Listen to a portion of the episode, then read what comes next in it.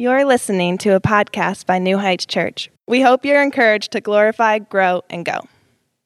Now, as we as we uh, transition to Genesis chapter nine, we're finishing Noah's story today, and I, I want us to kind of zoom in on it and see uh, what God does in the covenant that He makes with Noah. And so, um, it is it is. Uh, signified by a rainbow, right? Most of us have heard this story in Sunday school at some point. There's a global flood, a catastrophe, kills everyone. Noah survives with his wife, his three sons, his three daughters in law uh, by going into the ark. And after they get off the ark, he worships God. God makes a covenant with him that he'll never again flood the entire earth and seals that covenant with a sign that's a rainbow. Now, if you've ever seen a rainbow, and I hope you have, um, if you haven't, I would love to be with you when you see a rainbow. That would be cool. Um, but if you've, if you've ever seen a rainbow and not mentioned it to the people around you, you're a clinical psychopath right? like it is just impossible, I think, humanly, to see a rainbow. Like you're just riding in a car and you look out the window and you see a rainbow and not tell the rest of the people in the car. Like you would be certifiably insane, right? Um, you have to talk about it. Uh, maybe not always take a picture of it. Maybe not always make a long YouTube video about a double rainbow, but you have to at least talk about it. And um, and so we're going to see the origins of the rainbow in Genesis nine and why God gives us the sign of the rainbow. It's been hijacked uh, today by the LGBTQ community, by Jeff Gordon, by Skittles, uh, by leprechauns. But we're going to see what God's intention is for the rainbow and what it is a sign of. I have three sermon points for you. We'll look at creation um, and how God reestablishes his order of creation after the flood. We'll look at the covenant, the promise that God makes with his creation. And then finally, we'll look at the curse that comes, um, the not so happy ending of uh, Genesis chapter 9. So let's look at creation first. Genesis 9 looks a whole lot like Genesis 2. A matter of fact, if you've got um, a, a, physical Bible um, in your hand today or a journal, um, it, w- it would be interesting during the sermon. You can kind of flip back and forth and just make some observations of the similarities between Genesis 9 and Genesis 2. Or maybe you could study that this week. The recreation mandate um, uh, in Genesis 9 mirrors the creation mandate in the garden in Genesis chapter 2. The first command to Adam to multiply and fill the earth is the same command that's given to Noah when he gets off the ark. In Genesis 9 1, God blesses Noah and says, uh, and his sons, and says to them, Be fruitful and multiply and fill the earth. Now, uh, what, what God is doing is He is reestablishing His order. He's reestablishing His sovereignty, His kingship over creation um, with the eight humans that survived the flood as the rightful worshipers of the one true God. And He begins to um, reestablish the, the command that He gave to Adam that his descendants did not obey. Um, now, I, have seen lots of people question God's morality um, in the flood. And I think it's fair. I think it's understandable. I've seen TikTok videos and YouTube videos of, of people saying, well, how could God be loving if, if, if you believe in a God who wiped out literally every person on the planet except for eight? How could God kill so many people and send them to hell and still be loving? Now, this isn't just a question about the past. If you ask that question, or if you have people in your life who ask that question, it's a valid question, but we have to acknowledge it's not just a question about the past, it's a question about the present. How does God send people to hell, not just in the past, thousands of years ago at the flood, but today? Because we as Christians have to acknowledge that this happens every single day. Hell is being enlarged as we sit here today. Happens every day. And it should absolutely break our hearts and instead of saying, How on earth could God send people to hell? Rather, as Christians, our worldview is different. We say, How on earth could God save so many people who deserve hell? How on earth could God be so long suffering and patient with sinners who deserve nothing but damnation? Hell is being enlarged as we speak, truly, and it was enlarged throughout history, but it breaks our heart, and it doesn't have to be this way. D.L. Moody said, No one should ever preach on the topic of hell without a tear in his eye. And so when, when people say, How could God kill so many people? we acknowledge the heartbreak of the rebellion of man and the depravity of our souls. But we acknowledge we're asking the wrong question. Instead, we should be saying, How is God so patient with so many sinners?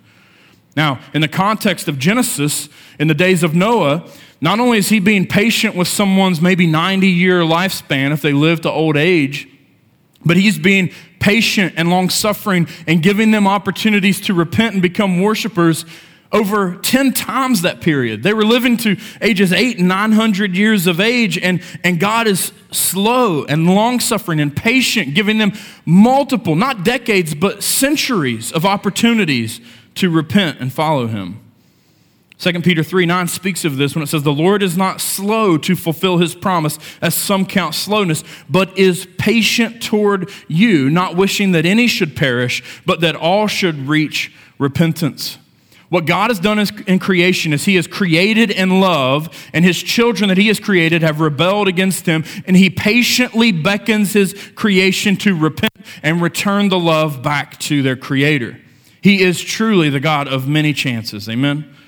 And mankind has just continually shaken their fists at God, have grown depraved and desperately wicked, yet God continues to sustain and give opportunity and patience and grace. And he gives Noah here in chapter 9, he gives him all the dominion graciously that Adam was given.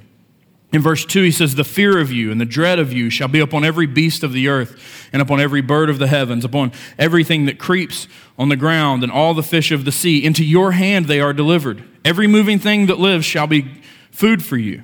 And as I gave you the green plants, I give you everything. So, dominion is what God gives to mankind that, that keeps beasts from killing us, right? I, I saw a, a, hilarious TikTok video of a bear um, breaking into a car and humans yelling at the bear. And y'all ever seen a bear walk on two legs? It's just funny. And he like slowly backs away from the car. Um, the other day, I was leaving my house and there was a possum outside and it wasn't just a normal possum it was a possum that looked like it overslept and and i had also overslept and we just like made eye contact me and this possum and he started to run into my garage and i was like that's not good that should not happen and so i just like get out of my truck and i'm like possum get out of my garage. And he ran from me because he saw a human that had overslept. And he's like that's terrifying. There you go. And um and, and so He's like, that's scary. And so the possum ran away and thankfully didn't try to, you know, jump on me and kill me. But the dominion that men have over beasts and over animals is outlined here by God, and it, and it, it keeps the beast from killing us. It allows man to have dominion in the sense of we bridle horses, we employ oxen, uh, we harvest things like eggs and meat and dairy. Um, and here God says all of these animals are given into your hands, um, which means uh, God here approves of the eating of meat. Amen. Can I get a witness that it is good and right for us to enjoy bacon? Hallelujah. Um, my wife one time decided she was going to be a vegetarian, and I was like, you know what? We're partners in life. We're in this together. I'm with you, honey. I didn't make it 24 hours. I just realized everything sucks without meat added into it. Um, I'll eat a salad, but I want chicken in my salad, right? It's like I, I just have to have it. And, um, and, and as we look at this, I mean, I don't want us to get into the weeds too much, but there's no reason to think that people were never eating meat before the flood. It wasn't like it didn't occur to man that Maybe we could, you know, throw this on a grill and eat it. Um, it had happened before. There was lots of animal death. We know that. Um, there, was, there was animal sacrifice even to please God. Um, Noah seemingly knows to kill an animal and sacrifice it to God. Abel, of course, um, gives the first example of that in Genesis 4. Um, and so there was animal death. I would even maybe say that they were also eating animals before the flood. But nevertheless, God affirms that it's okay um, after they get off the boat. So maybe Noah was a vegetarian. Maybe maybe his family was. Um, I would assume that everyone was eating animals, um, maybe except Noah's family, but he makes it clear here that you can eat animals. But there's a specific caveat that I think has theological significance that I think is the reason that this is included. And the caveat is uh, given that, that when they eat animals, that the animals were to be cleaned, prepared, and cooked, um, not eaten savagely like another animal. Not just like you can't just pick up an, a, a possum and just like bite into it, right? He's like, no, you can't eat uh, animal like that in the blood. And the reason why is because blood has theological significance, and God is beginning to progressively reveal what He's doing and, and explaining to His creation. We see it in verse 4. He says, You shall not eat flesh with its life, that is, its blood. And for your lifeblood, I will require a reckoning. From every beast, I will require it, and from man. From his fellow man, I will require a reckoning for the life of man. Whoever sheds the blood of man, by man shall his blood be shed. For God made man in his own image. Now, this can be a little bit of a confusing portion of Scripture.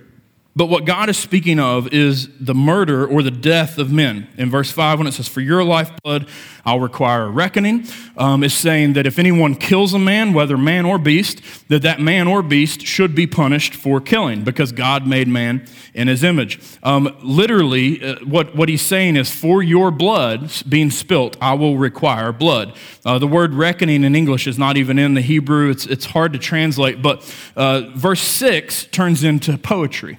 And again, mirroring Genesis chapter 2, uh, just like there's poetry in Genesis 2. In Genesis 2, remember that's when Adam falls asleep and he wakes up and there's a naked woman there. And so he begins freestyle singing. And he sings and he says, Bone of my bones and flesh of my flesh. Here in chapter 9, God sings and gives poetic language. And he says, The blood of man leads to man's bloodshed. Again, there's a theological importance and significance to this as God is revealing his, um, his marketplace of sin. Like the proto euangelion, which means first gospel, like that, um, as God told Eve, your offspring will one day crush the head of the serpent, your tempter.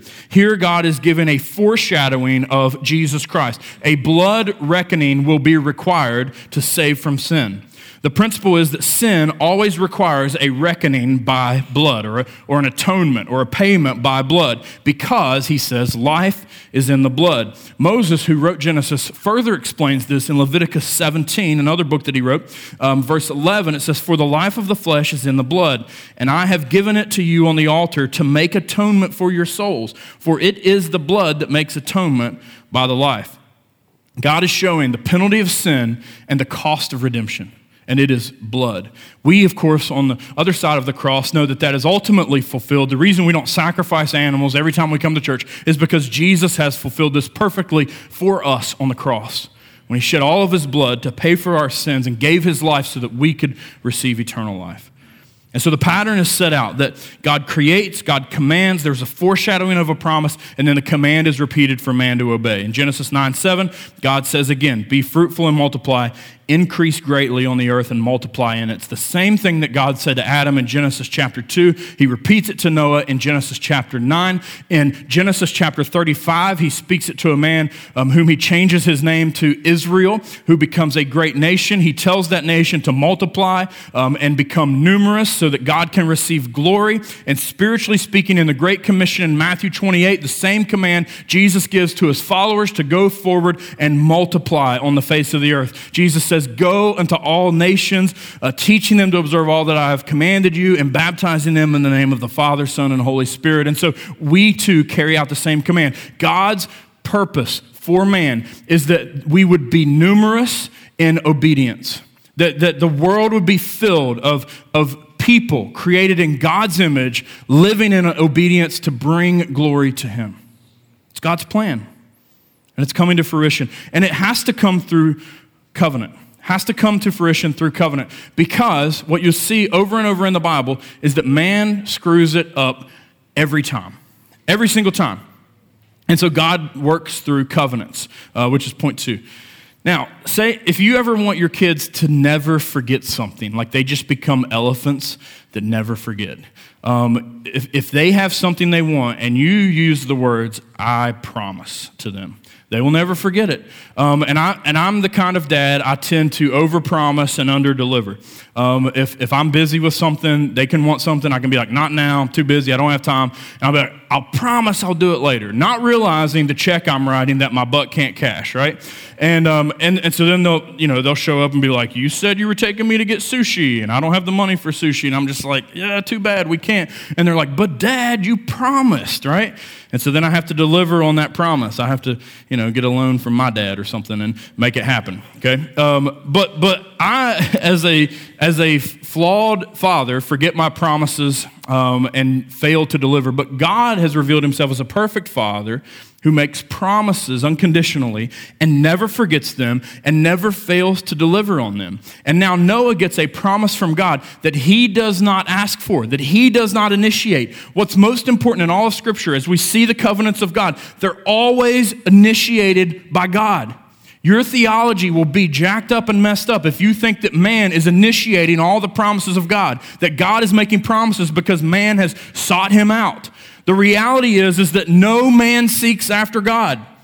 It only happens because God seeks after him first. 1 John 4:19 says, "We love him because he first loved us." And so every promise of God is initiated by God. Man doesn't even know that we need this promise, and God initiates it and says, "You need this promise and I will stand by it and fulfill it in grace." Noah gets a promise in verse verses 8 through 11. God said to Noah and to his sons with him, Behold, I establish my covenant, that's promise, my covenant with you and your offspring after you, and with every living creature that is with you, the birds, the livestock, every beast of the earth with you, as many as come out of the ark. It is for every beast of the earth. I establish my covenant with you that never again shall all flesh be cut off by the waters of the flood, and never again shall there be a flood to destroy the earth. It's a beautiful promise that's given, initiated by God, and it applies to us because we are the offspring of Noah. All of us, um, if we trace our, you know, if we go on those like Mormon websites and trace our ancestry back far enough, um, and you know, you swab your mouth and send it to the lab and stuff. If we could go back far enough, all of us would find our lineage uh, rooted in the family of Noah, and so we are the offspring of Noah, and that's still in effect for us today. God's eternal promise that He will no, uh, no by no means flood the earth uh, with water. Now, some would say when they look at Noah's day and the fact that God poured out this great wrath on the earth, that, man, uh, the sin of Noah's day must have been exceptionally bad. Like, every, like they must have been doing stuff that's just like we would never do. Um, I, I, don't tend to think of the sin of Noah's day to be exceptionally great. I intend think to, that God's grace for our day is exceptionally great. That God has, in this covenant, restrained himself so much that he is withholding the wrath that, that should rightly fall upon us. Uh, this week, uh, there's, there's a guy named Ryan who's been attending here, and he's a geologist. And he came over for dinner this week, and we got to talk about geology.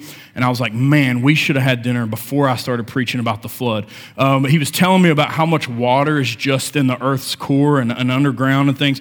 Um, really fascinating stuff. But, but the idea here, I think that God is communicating, is that at any moment, and justly at any moment. All of the fountains of the deep that we see break open and burst forth in Genesis 7 and 8 could happen again, and really, theologically and morally, should happen again because of our sin. But because of God's promise and His grace, He withholds it. His grace, if you, if you think of it like a dam holding back water, that, that His grace is like the dam that holds back wrath from us. And it's not because we're doing our best. It's not because we're trying really hard. He, God himself mentions in 821, the previous chapter, uh, when Noah offers an offering in worship, it says, The Lord smelled the pleasing aroma, and the Lord said in his heart, I will never again curse the ground because of man, for the intention of man's heart is evil from his youth. I don't want to pass over that. That doesn't make sense to us. It only makes sense in God's economy. God doesn't say, I'm not going to curse the ground anymore and I'm not going to send the flood anymore because I know you guys are going to do good this time. I know you're going to try really hard.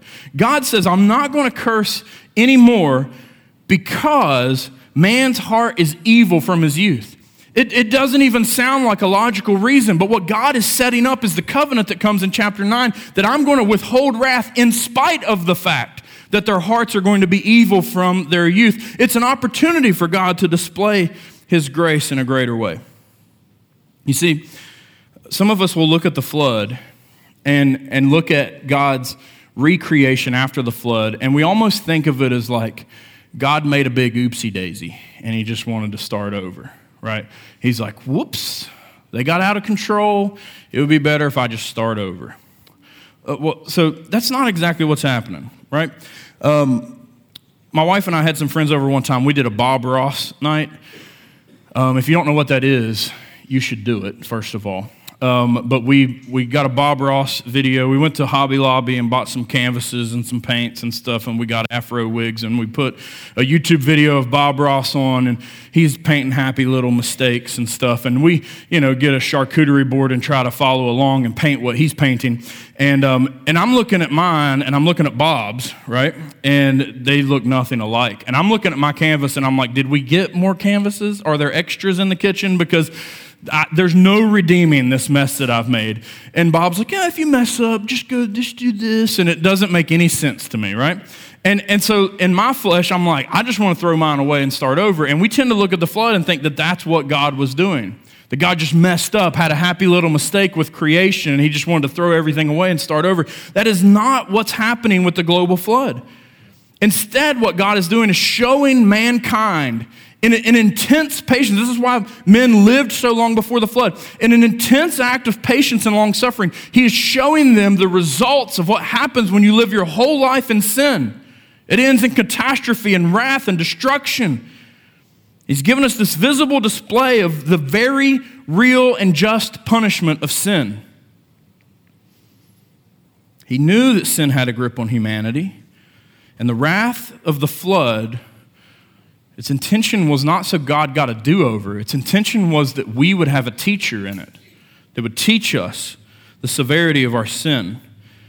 And then, as a sign of the covenant, when he says he won't do it again, God gives the rainbow as a reminder. Now, I used to look at the rainbow, and when I saw it, you know, I'm riding in the car and I tell everyone, look at the rainbow. I used to look at it and I used to think, that's really cool. That's a really cool reminder that we'll never have a global flood again. And it is that.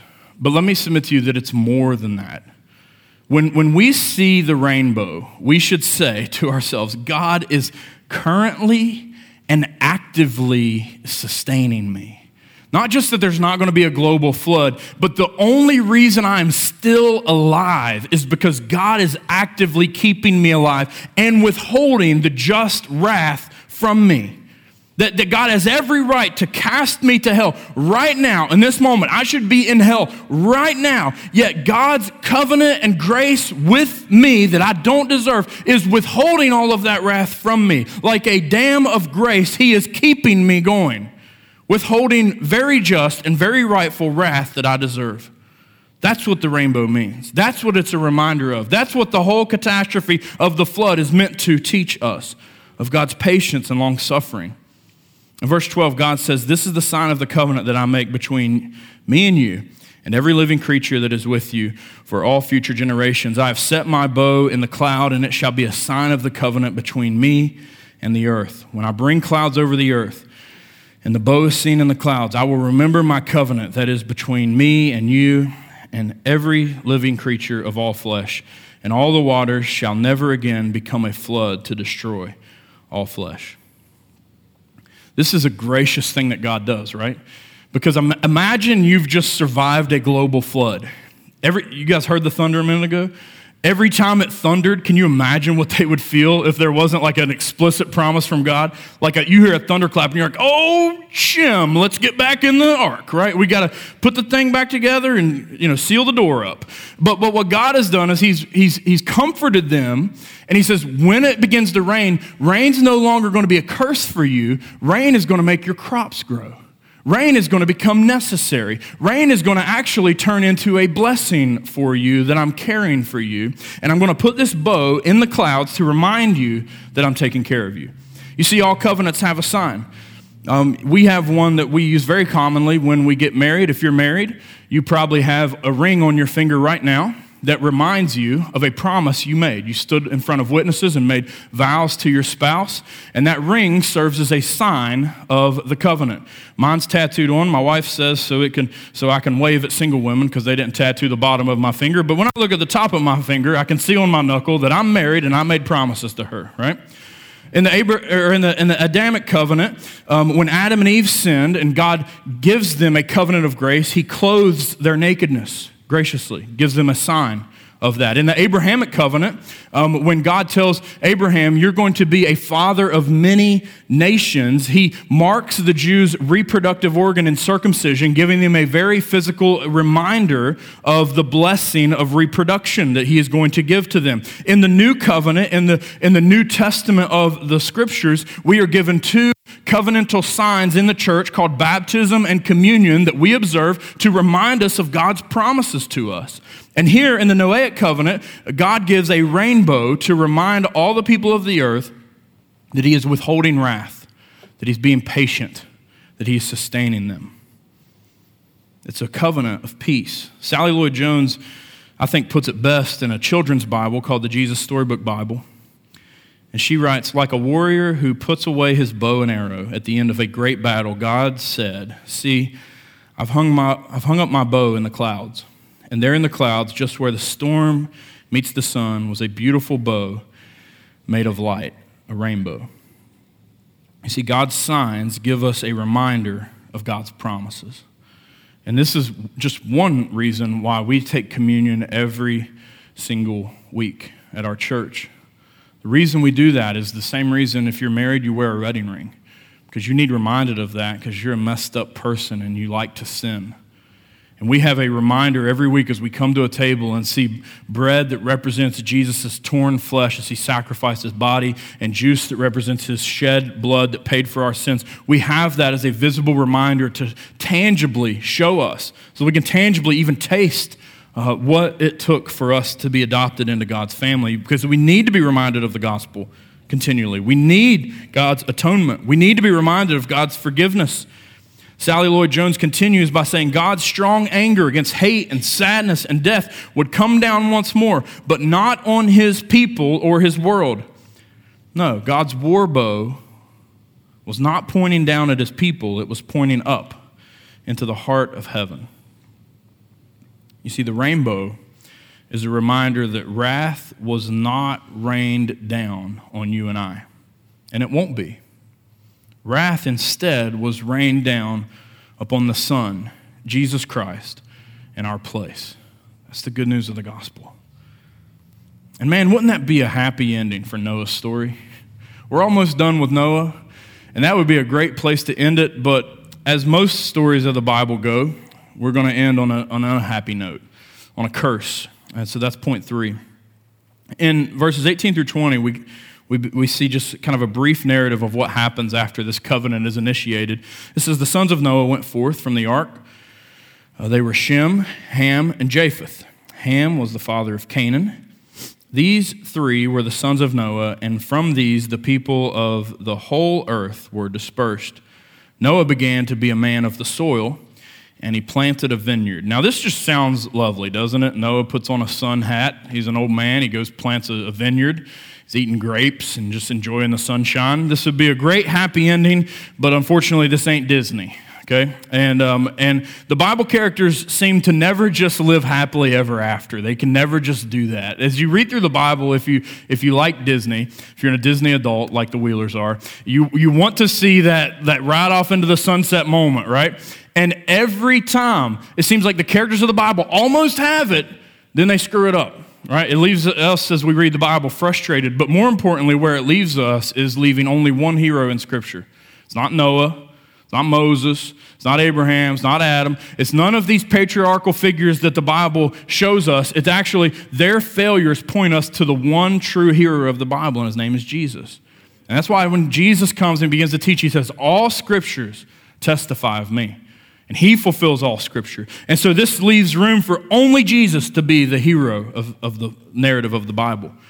That's why in this sermon series, we didn't just name it saints, we named it saints and villains. And it's not just the good guys fighting the bad guys, it's the good guys are the bad guys, both at the same time. And that is a beautiful picture of who you are. If you've trusted in Jesus, repented of your sins, the Bible calls you a saint. The Greek word means hagios, it means to be holy. You are a saint. You're seen as righteous. But guess what? You're a villain too. You are your own worst enemy. And your flesh and your sin drag you back into the very thing that God has redeemed and saved you from. And Noah has a really good story up until this until, until verse 21. It says that he found favor with God It says that he obeyed everything that God commanded him. He demonstrated incredible faith. And then in verse 21, he drank of the wine and became drunk and laid uncovered in his tent. That got inappropriate really quickly, right? We went from Walt Disney to Jerry Springer in one verse. That's, that's the Bible. That's how it goes. and this is the story of the Bible because man is enslaved to sin. And God won't share his glory with any self righteous person. And even Noah, in all of his righteousness, uh, mars his legacy uh, by, by chasing after his own fleshly pleasure. Now, again, I want to remind you that Moses is writing a theological framework for our origin story. And, and he's demonstrating from his standpoint in time what would have been most significant to the readers at his time. And so, for us to really understand what, what Moses is doing and telling the story of Noah, we have to understand when this was written. And, and Moses, at his time, the, the public enemy number one for Israel were, were the Canaanites, which is why he says when he introduces Ham, parenthetical statement, he was the father of Canaan. Um, he continues on uh, demonstrating and, and uh, detailing this curse that came upon Canaan. it says, And Ham, the father of Canaan, saw the nakedness of his father and told his two brothers outside. Now, now we're not given a lot of detail, but evidently this was a mockery. Um, Ham was making a mockery of his father, who was in sin and wrong. Uh, the Bible condemns drunkenness, um, but here Ham acts sinfully. And it says in verse 23 Then Shem and Japheth took a garment laid it on both their shoulders, and walked backward and covered the nakedness of their father. Their faces were turned backward, and they did not see their father's nakedness. And when Noah awoke from his wine and knew that his youngest son, what his youngest son had done to him, he said, Cursed be Canaan, a servant of servants shall he be to his brothers. He also said, Blessed be the Lord, the God of Shem, and let Canaan be his servant. May God enlarge Japheth, and let him dwell in the tents of Shem, and let Canaan be his servant. After the flood, Noah lived 350 years. All the days of Noah were 950 years, and he died. Kind of a weird ending, I get it. But what's God showing us in this? Um, well, first thing he's showing us is that sin is still very prevalent in the hearts of men, even after this recreation. Uh, Noah is the first thing he does when he gets off the boat is worship, and the second thing that's mentioned is sin. Isn't that just a picture of our probably an, an average week? That we begin our weeks in worship, that's no mistake in our calendar. The reason we get up on Sunday morning, the first day of the week, is so that we can begin our weeks with worship, but usually the very next thing we do is mess it up. Noah was in sin to get drunk. He was not justified in this, and Moses points out his sin, but he also points out Ham's sin. But it's not the, the sole point of the text in this single instance. What Noah, or I'm sorry, what Moses is doing is pointing out Ham's character that would be passed on to his family and become his legacy.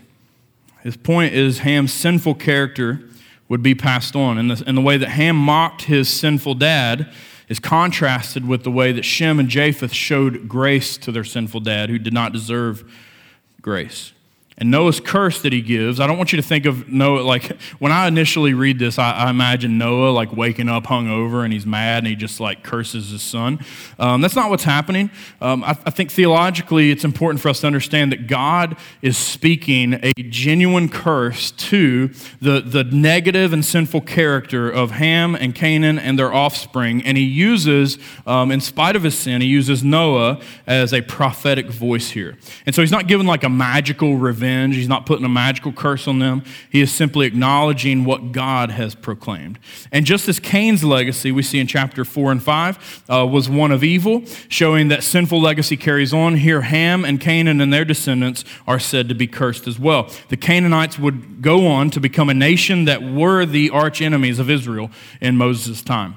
And in chapter 10, um, next week, I want you to read ahead to chapter 10 and 11. We'll cover both those chapters next week. But there are three main people groups that are mentioned that, that kind of branch out from the three sons of Noah Shem, Ham, and Japheth. Now, Shem, from his family come the nation of Israel. Shem, uh, sh- through Shem's lineage, you eventually get to Abraham, the father of Israel.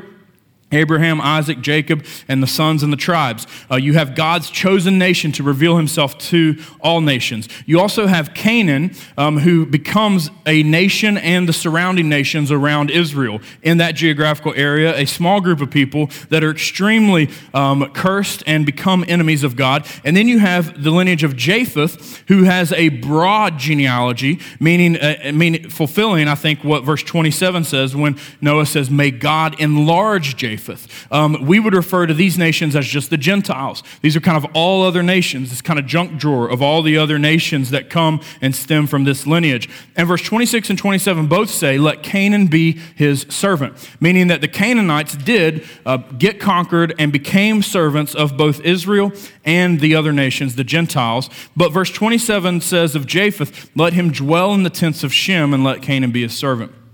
What's important here is God is foreshadowing again that the Gentiles, which is most of us ethnically, by the way, uh, that the Gentiles will be grafted into God's chosen nation of Israel through Shem. He says, Let them dwell in the tents of Shem. You can read more about this in Romans 9, 10, and 11, that God is redeeming for himself from all nations one pure nation that we call God's kingdom. So, where sin brings division and discord, the gospel and Jesus' death and resurrection bring people from all nations back into the one eternal nation. And guess what? Even Canaan serves God and his purpose eventually. The most, most scholars even think there's a double entendre that's there. That as Canaan is cursed to serve his brothers, it says he also serves the Lord in verse 26. That, that eventually God wins people over from every tribe and tongue. We see this at the very end of the book. We're studying the beginning. The end says, After this I looked, and behold, a great multitude that no one could number from every nation, from all tribes and peoples and languages, standing before the throne and before the Lamb, clothed in white robes, with palm branches in their hands. And this is all accomplished by another fulfilled promise, another covenant, Jesus' covenant to us that he would be the final sacrifice to save us from our sins. Jesus promised at the Last Supper that he would not drink of the fruit of the vine until he drank it with us anew when he came again to receive us to himself. He has covered our shame. Again, eh, from Genesis 2 to 9, you see these mirrored that as soon as sin happens in Noah's drunkenness, nakedness happens that we're exposed, that we're filled with shame in our sin, but Jesus is called a covering for us. That as a gracious covering, we have the death and resurrection of Jesus to vouch for us on the final day. And so, as we look upon our covenantal sign this morning, we have three tables in the room two up here and one in the back, with bread representing our Savior's body and juice representing our Savior's blood, we anticipate his return that he spoke about in Matthew 24. He says, Concerning that day and hour, no one knows, not even the angels of heaven, nor the Son, but the Father only. For as were the days of Noah, so will be the coming of the Son of Man. For as in those days before the flood, they were eating and drinking, marrying and giving in marriage until the day when Noah entered the ark, and they were unaware until the flood came and swept them all away. So will be the coming of the Son of Man. Jesus makes it clear the world around us will continue to worsen to the point that it looks like the days of Noah, where the righteous upon the face of the earth are very few and the unrighteous are very many. There will be a time when God's long suffering and patience will run out, and the dam of grace that withholds his damnation and judgment will one day burst forth again. And if you're living your life in disobedience, Quit messing around. Jesus says, No one knows the day or the hour. But one day, God is currently being very patient and long suffering with you, but one day his patience will run out. And who can withstand his wrath? Who can withstand his righteous judgment? The only people that can are the ones that hope in the Savior. The only ones that can are the ones that are held in a gospel ark that is built by a cross and sealed with Jesus' blood. And so, as we hope in that Savior, we come to this table this morning thankful for the fact that we're saved not by anything that we can do, entered into a covenant not by us initiating it, but by God finding us in our sin. And we come with joyful hearts as we worship. We hope you enjoyed the podcast. To learn more about New Heights Church or a relationship with Christ, please visit our website at www.newheightswv.com.